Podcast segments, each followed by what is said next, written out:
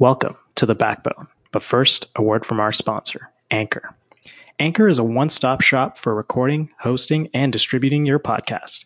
Best of all, it's 100% free and ridiculously easy to use. And now, Anchor can match you with great sponsors too, so you can get paid for your podcast. Anchor is what I use to bring you The Backbone, a journey inside finance at a startup. It connects your podcast seamlessly to iTunes, Spotify, Google Podcasts, and more, making your podcast available wherever your audience chooses to listen. So if you've always wanted to start a podcast and make money doing it, go to anchor.fm slash start to join me and the diverse community of podcasters already using Anchor. That's anchor.fm slash start. I can't wait to hear your podcast. Welcome to The Backbone, a journey inside finance at a startup. I'm your host, Shabam Data, at Shabam on Twitter. On The Backbone, we're obsessed with finance and operations at startups. We take a close look at finance functions within various startup companies by talking to finance leaders that are in there day in and day out. We chat startup finance, metrics, operations, and everything in between. Joining me on this episode of The Backbone is Brandon Brunet, controller at Kik. Kik is an anonymous mobile messaging application that allows users to create an account without the requirement of a cell phone number on both Android and iOS. As a result, Kik has received wide-scale adoption with its largest core user base being US teenagers. Most recently, Kik performed a token distribution event with the issuance of KIN, a cryptocurrency based on the Ethereum blockchain. Kik's vision for KIN is to become the most used cryptocurrency in the world. Brandon has been a key member of Kik's finance team since 2015, supporting senior leadership and the board. Brandon has a passion for startups, innovation, and disruptive technologies. Since joining Kik in 2015, Brandon has been involved in the $50 million Series D financing, which cemented Kik's unicorn status, having achieved a billion dollar valuation. Additionally, he was a key contributor to the token distribution event, which resulted in the sale of $98 million worth of KIN. So without further ado, let's hear from Brandon Brunet, controller at Kik. Hey, Brandon, thanks for joining me on the backbone. And uh, really want to get started with you right away. So, you know, you've spent four years at PwC before making the jump to Kik. Uh, where you've held progressive roles in finance for the last three and a half years. So, talk to me about your journey to Kik and what that's been like. Yeah, so I mean, I started off obviously uh, at PwC. So uh, I was an auditor in the uh, technology field. So I was dealing with small, large tech companies, and then I got a good flavor for for startups and some of the smaller venture cap firms when I was going through the audit years. So um, after PwC, I kind of found Kik, Um, and I thought there would be a really exciting startup to work with in the in the uh, in the county, and so um, I started there about four and a half years after uh, PwC. Uh, and when I started at Kik, uh, it was around 35, 40 employees, so it was quite a bit uh, smaller at the time. Oh, wow. yeah, yeah, it was much smaller. And, and of that group, I think 25% was probably even co ops at the time. So it was a pretty small, tightly knit uh, company. Um, so small, in fact, that when you do the interview process, your final interviews with the CEO. So that's it's kind of cool nice. going through that. Yeah, it was neat, right? You get to meet everybody. Um, so, so yeah, at the time it was myself, the controller, and we had a CFO, COO. So it was a pretty tightly knit uh, finance team. And shortly uh, thereafter, I got expo- exposed to uh, Series D financing. So we did our our, uh, our Series D round um, with a company called Tencent out of China. Mm-hmm. So, so that was a pretty exciting moment because it it gave us our, our billion dollar valuation. So I got in there at a pretty exciting time. Um, and and from there, it just kind of kept rolling. So uh, again, when I started, it was just the Waterloo office, um, and so now right. we've expanded to to New York. We had a California office. Um, we have a Toronto office, and then most recently, we did an acquisition of a company in Israel about a year, a little bit over a year ago, um, and so we have a Tel Aviv office now. That's awesome. So you've seen quite a bit uh, since your your time at Kik, and we'll unpack uh, that a little bit later on in the show. But uh, you know, for those who are living under a rock and not familiar with what Kik Messenger is or what Kik is, um, tell us a little bit about that. What what is Kik all about? Yeah, so Kik it really started and, and, it, and it kind of blew up because it was it was an anonymous messenger. So what that meant was you didn't need uh, a cell phone number uh, to sign up with mm-hmm. the with the app. So for a lot of young kids, it was fantastic because you could be on your iPad um, or on your um, I don't know, your, your music device, and you could effectively have a, a Kik username without having to have a cell phone. So you could connect with your friends. Um, and when you're younger, you know, nowadays it's, it's, a bit different, but back then, you know, seven, eight years ago, um, you know, you were 14, 15, 16, you typically didn't uh, have a cell phone. So right, right. So you could use something like an iPod Touch and and exactly, exactly. Gotcha. That's when we saw the explosive kind of the growth of the messenger uh, kind of take off. Awesome. And so today, um, how has Kik kind of evolved from, you know, obviously there's a core messenger product, uh, and that's what it was built on, and that's uh, really the foundations of it. Because obviously, as you know, there's a lot of messaging products out there. What what keeps Kik uh, going, and and what are some of the kind of cool and unique things that are well unique to to Kik? Yeah, so I think what they, you know, Kik's always been a little bit ahead of the game. They've been a smaller messenger, obviously, compared to some of the biggest, you know, messengers in the group. But uh, they were one of the first ones to come out with an HTML browser uh, within the application itself, and then they they came out with uh, chatbots. So they kind of uh, pioneered the overall chatbot space and started integrating bots within Kik. Um, and that was probably, I think it was around 2016 we started doing that. And then afterwards, you kind of saw some of the bigger guys like Facebook um, mm-hmm. Kind of start integrating chatbots within their uh, within their app, and, and, it was cool at the time because we could we could integrate a lot of uh, external brands and, and, agencies into the chatbots, and, and actually in a, in a way kind of monetize the space through through bots. After bots, we we jumped into the uh, the cryptocurrency space, which is probably the most exciting thing we've done. Yeah. and yeah. that was that was a year ago we did that. Right, right. So be- before I, uh, so I want to dig into that for sure, uh, and and talk about that uh, crypto uh, stuff. But before I do that, I want to kind of link the the first question and the this about Kik. So prior to you starting at Kik, you know, back in your days at PwC, um, were you using Kik? Is that what kind of got you interested in like like what was that transition like? Like going from PwC to Kik? Talk to me about that. Yeah, so I used Kik, and, and, really what I used it for was just a core group of, of myself and some of my friends. We all used uh, gotcha. we used the group chat functionality, so it was just a way to you know everybody could chat in the same group throughout the day, and it was just kind of a cool way to connect with mm-hmm. everybody. Um, and so we were using that well while I was at PwC, um, and then obviously. Um, I heard more about Kik. I was uh, I was throwing more business development related events. I met one of the uh, one of the executives of Kik at one of those events. And then from there, I mean, jumping into obviously into the startup technology field was uh, was an eye opener in, in a lot of great ways. Uh, the culture very different, but very exciting. Um, I mean, obviously PwC had a very young culture, and so did Kik, uh, but it was just a very different um, approach to culture. It was a very open, transparent, um, and very exciting um, thing to be a part of. It was explosive. Sure. There's a lot of growth. So, so coming back to the crypto stuff. So, um, in September of 2017, Kik raised $100 million in an initial coin offering, or as uh, is commonly known, the ICO. And so, first of all, explain to to me and the rest of the audience what an ICO is. Yeah, so an ICO, we sometimes refer to it as a TDE, so a token distribution event, because okay. um, I think in a lot of cases when people hear ICO, they think of uh, some of the more you know scammy type things that have happened mm-hmm. in the past. Um, but in general, I mean, an ICO is effectively uh, you create a digital currency, so a token, um, and then you sell that token um, either to you know a private audience or a public audience, or in some case uh, both groups, which is what we did. Um, and then that, that token effectively lives on a blockchain of some sort, whether it's the Ethereum blockchain or, you know, Bitcoin's blockchain or whatever the case. Um, and then people start to trade those coins uh, amongst one another, either through exchanges or privately, but it's all tracked uh, through the blockchain. Gotcha. And so, in particular, uh, with the first of all, what was the Kik um, coin called? So Kik's coin was called Kin. Gotcha. Okay. So kin, what could you, so after you, let's say, uh, acquired some kin, um, what could you do with it?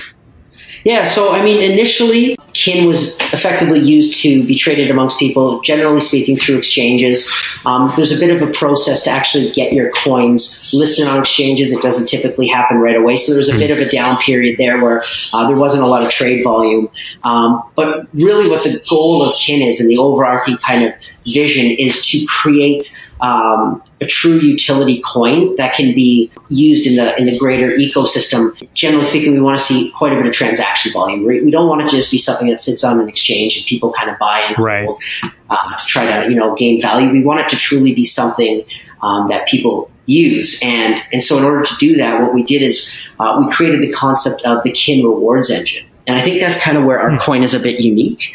Yeah, so so we're working on it right now. It's it's manual currently. Eventually, we want to turn it into an algorithm.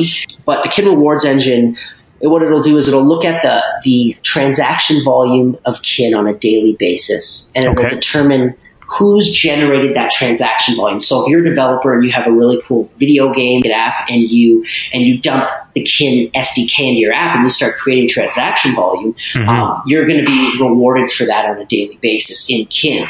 Gotcha. Um, and to get some perspective based on the the initial value of Kin when we uh, initially sold it, um, the daily reward would be approximately, I think, between three hundred eighty-five and four hundred thousand uh, dollars U.S. dollars a day. Oh wow!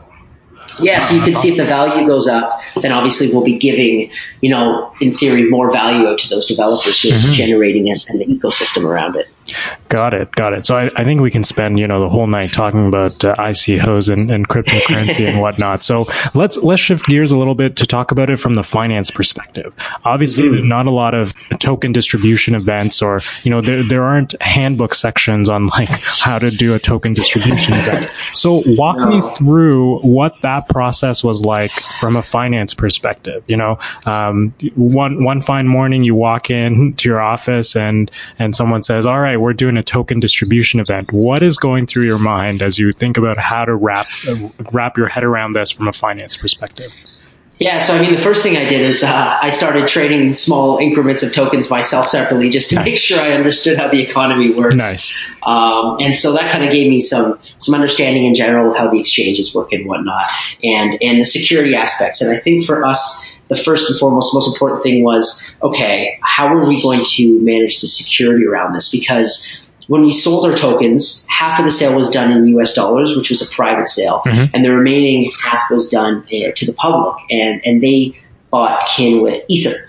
Gotcha. Um, and so you know how it is. You're not you're not storing ether in a bank. You know, if someone yeah. comes and robs the bank, you don't get your money back. Right. So, so I think that for us was was one of the biggest things we had to identify up front is how are we going to make sure that this is secure not only from what we're storing but also from what we're going to send out to both the private uh, private investors and to the, the public uh, participants of the sale.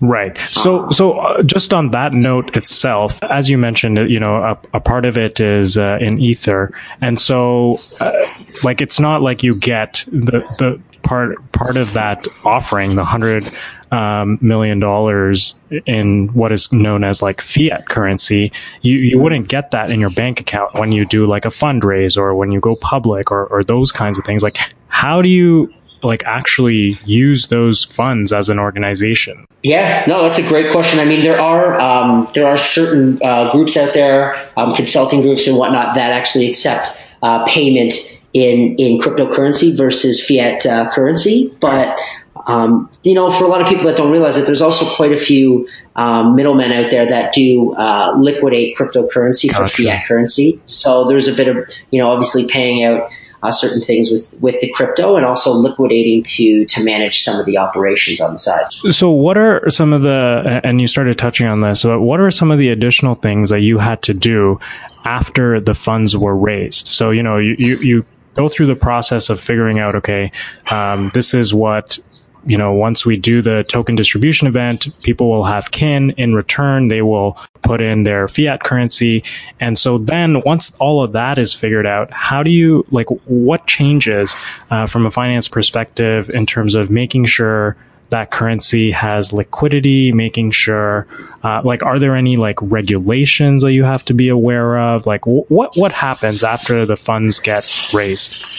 Yeah, so I mean, like you kind of touched on before, there's no um, you know distinct rules on this is mm-hmm. exactly what you do, but there was a lot of um, legality issues that we obviously wanted to navigate. So I mean, if we even go back to when we did the ICO, we, we KYC'd all of our uh, participants, which is something that not a lot of not a lot of other ICOs had done at the time. And then post obviously the ICO, of really just looking at the overall finance function from a different perspective and, and understanding that you know how we hold the funds is going to be different than you know typical cash. Uh, the parties that we deal with is a different thing. Like a lot of banks won't won't work with you uh, if you're a crypto company, or they won't hold any cash that you know you've derived from the liquidation of cryptocurrency in their bank. Oh, interesting. Yeah, so you got to find new partners, and you got to do that pretty darn quickly, right? You almost want right. to have that established beforehand. And then from there, like you touched on as well, there's the liquidation aspect, finding partners that you're that you can work with. And again, it's it's it's a kind of navigating new waters. You know, mm-hmm. trying to understand if I'm liquidating this currency, you know, these guys are actually going to take you know a cut of that. Does that even make sense? Right. It's, it's such an, a new marketplace. Yeah. Right now that it's just it's unknown. And it and really it's is. not even like a small amount. Like it's a hundred million dollars. No. So it's um, yeah. yeah. Yeah, no, it was, uh, and again, that's why I, I, go back to I started trading it on my own at first, so I could understand at least, um, you know, what mistakes not to make. Mm-hmm. Because um, what a lot of people, you know, that are in the space don't realize is your your privacy is is effectively this this private key that you hold. And if right. somebody gets a hold of that private key, they can do whatever they want, and and really good luck getting your money back. Right? Mm-hmm. There's no insurance. There's none of that uh, for cryptocurrency right now.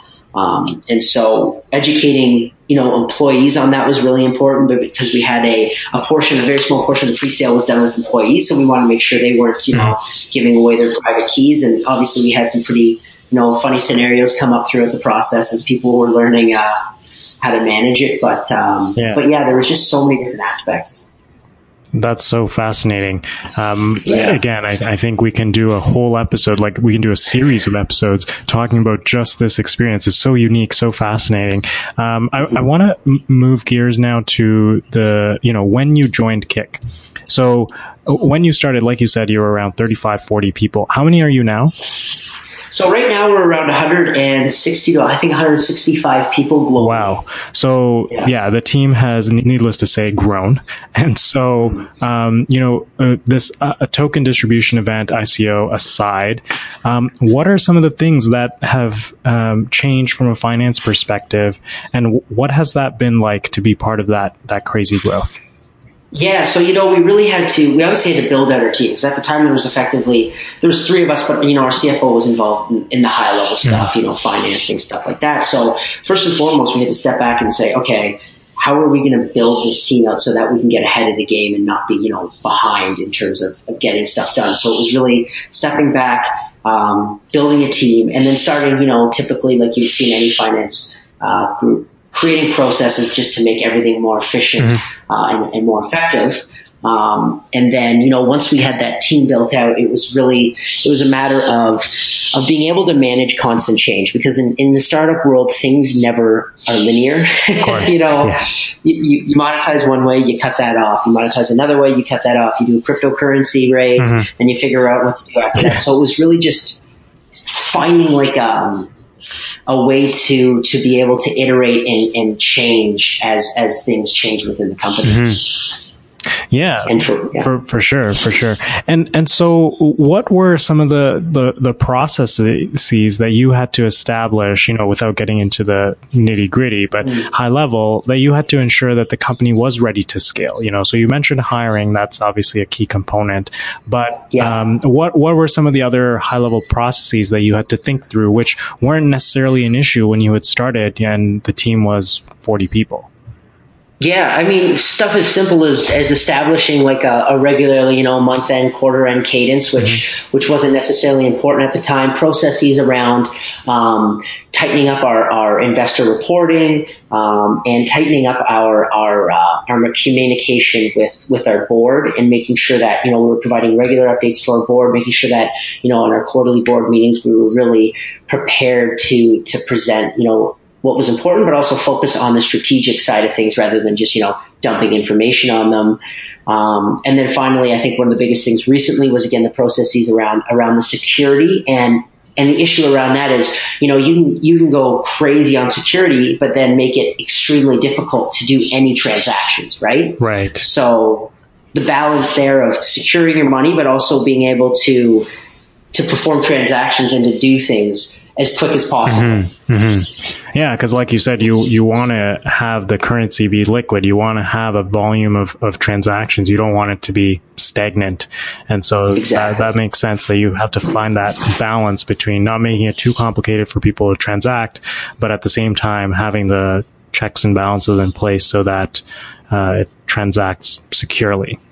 Uh, exactly. Yeah. So yeah, it seems like uh, you know it's a it's a fascinating uh, time, and there there's a lot going on to to say the least. Um, and the company has changed quite a bit from from when you started. Do you do you feel that uh, as as you uh, are are there today versus when you started?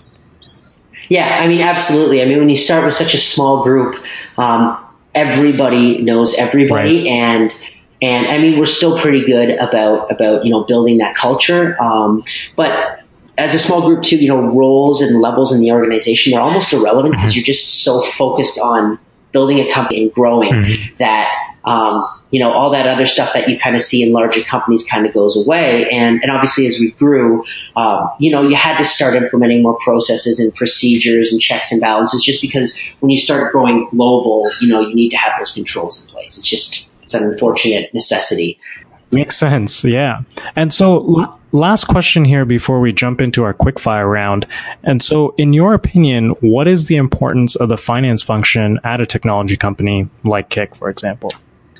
Yeah, so I think at, at a at a smaller company, there's two key things that you kind of have to look at from a finance function. One is, you know, you got to be the guys on the front line uh, managing the risk, um, because a lot of times, you know, you have a massive group of engineers and they're focused on building and creating and innovating, mm-hmm. um, but not always, obviously, managing the risk from a legal, from a finance, from a compliance perspective. Mm-hmm. Um, but I think even more important than that, it's it's working with these other teams and and really educating them on the financial side of the business and having them understand, you know, every decision they make has some sort of financial implication right. on the business. Um, and and it's a pretty cool experience because you know you can see a lot of people's eyes open up as you start to kind of show them the other side of things. Um, and so while you're learning, you know, the te- technical side, mm-hmm. they're also kind of learning the finance side. And so I think those two functions are kind of very critical in a in a startup environment. Yeah, that's that's really interesting because some of the previous guests have mentioned that you know finance is a unique position in that you get to touch a variety of essentially you get to touch everyone in the whole company and you get to work within all of those departments. So it's interesting that you say that that you know you can work with the engineers, you can work with people in sales and marketing and help them understand that each of their decisions that they're making, which is specific to their product group or specific to their division or function, has an impact uh, financially. So that's that's really uh, refreshing to hear. Yeah, absolutely, absolutely. Cool. So what I'd like to do now is uh, hop into our quick fire round. And so the way this works is I'll ask you a question, and you'll have uh, ten to fifteen seconds to respond to each. How does that sound? Sounds good. All right, let's do it. So, what is your go to online resource for all things startup finance related? Yeah, so I mean, we use uh, we use CEB quite a bit, CB Finance uh, internally within our team, and then uh, we actually use Medium quite quite often. We uh, we really think it's a great uh, a great source for um, for finance kind of tech related stuff. Got it, got it. Cool. What's your favorite productivity hack?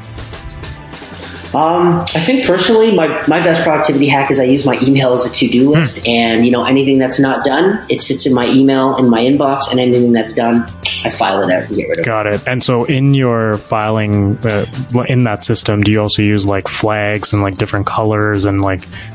Absolutely, it. it's it's like I got OCD when it comes to that stuff. gotcha. Uh, cool. And so, uh, what's one tech jargon that makes you cringe?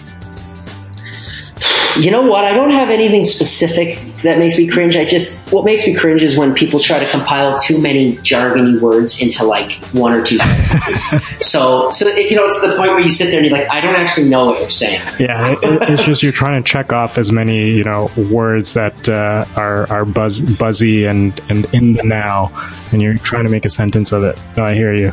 Um, and what's the best advice that you've received in your career so far? No, I think I think the best advice I've ever uh, received was you know hard work really does breed success, and at the end of the day, you have to be willing to push yourself out of your comfort zone if you want to grow in your role, and, and, and if you can push yourself out of your comfort zone um, and, and you know step over the edge of it, it's it's really the best way to kind of grow um, and and progress through your well, career. Yeah, that's sound advice. And last one here is one thing you don't leave the office before finishing. Oh man, this goes back to my, my inbox. I make sure that I go through absolutely everything in there and that it's cleared and it's organized and that, you know, coming into the next day, I, I know what tasks I have to, I have to Gotcha. Gotcha. So your inbox doubles up as a email, like normal email as well as tasks. Do you send emails to yourself, like to, to update as tasks or? I, I have done that in the past. Right. Yeah. Yeah. You're, so, you're intense. So it's, it's Yeah, it's my task yeah, yeah. list really. Instead of using paper and pen, that's awesome. Well, Brandon, look, this has been a lot of fun. Um, it was a pleasure chatting with you about uh, your journey from PwC to Kik, a uh, little bit learning more about what Kik is all about, and then really the fascinating topic of the ICO and the token distribution event that Kik went through, raising $100 million through that, and really your journey within uh, Kik, you know, starting off when, when the company was about 40 to now has grown to about 160 people globally um, and and the changes that that finance had to go through to to get there. Uh, really been a fascinating discussion. I've enjoyed it a lot. So thank you so much for your time. No, and thanks a lot. That was really fun. I love talking about it. awesome. Thanks.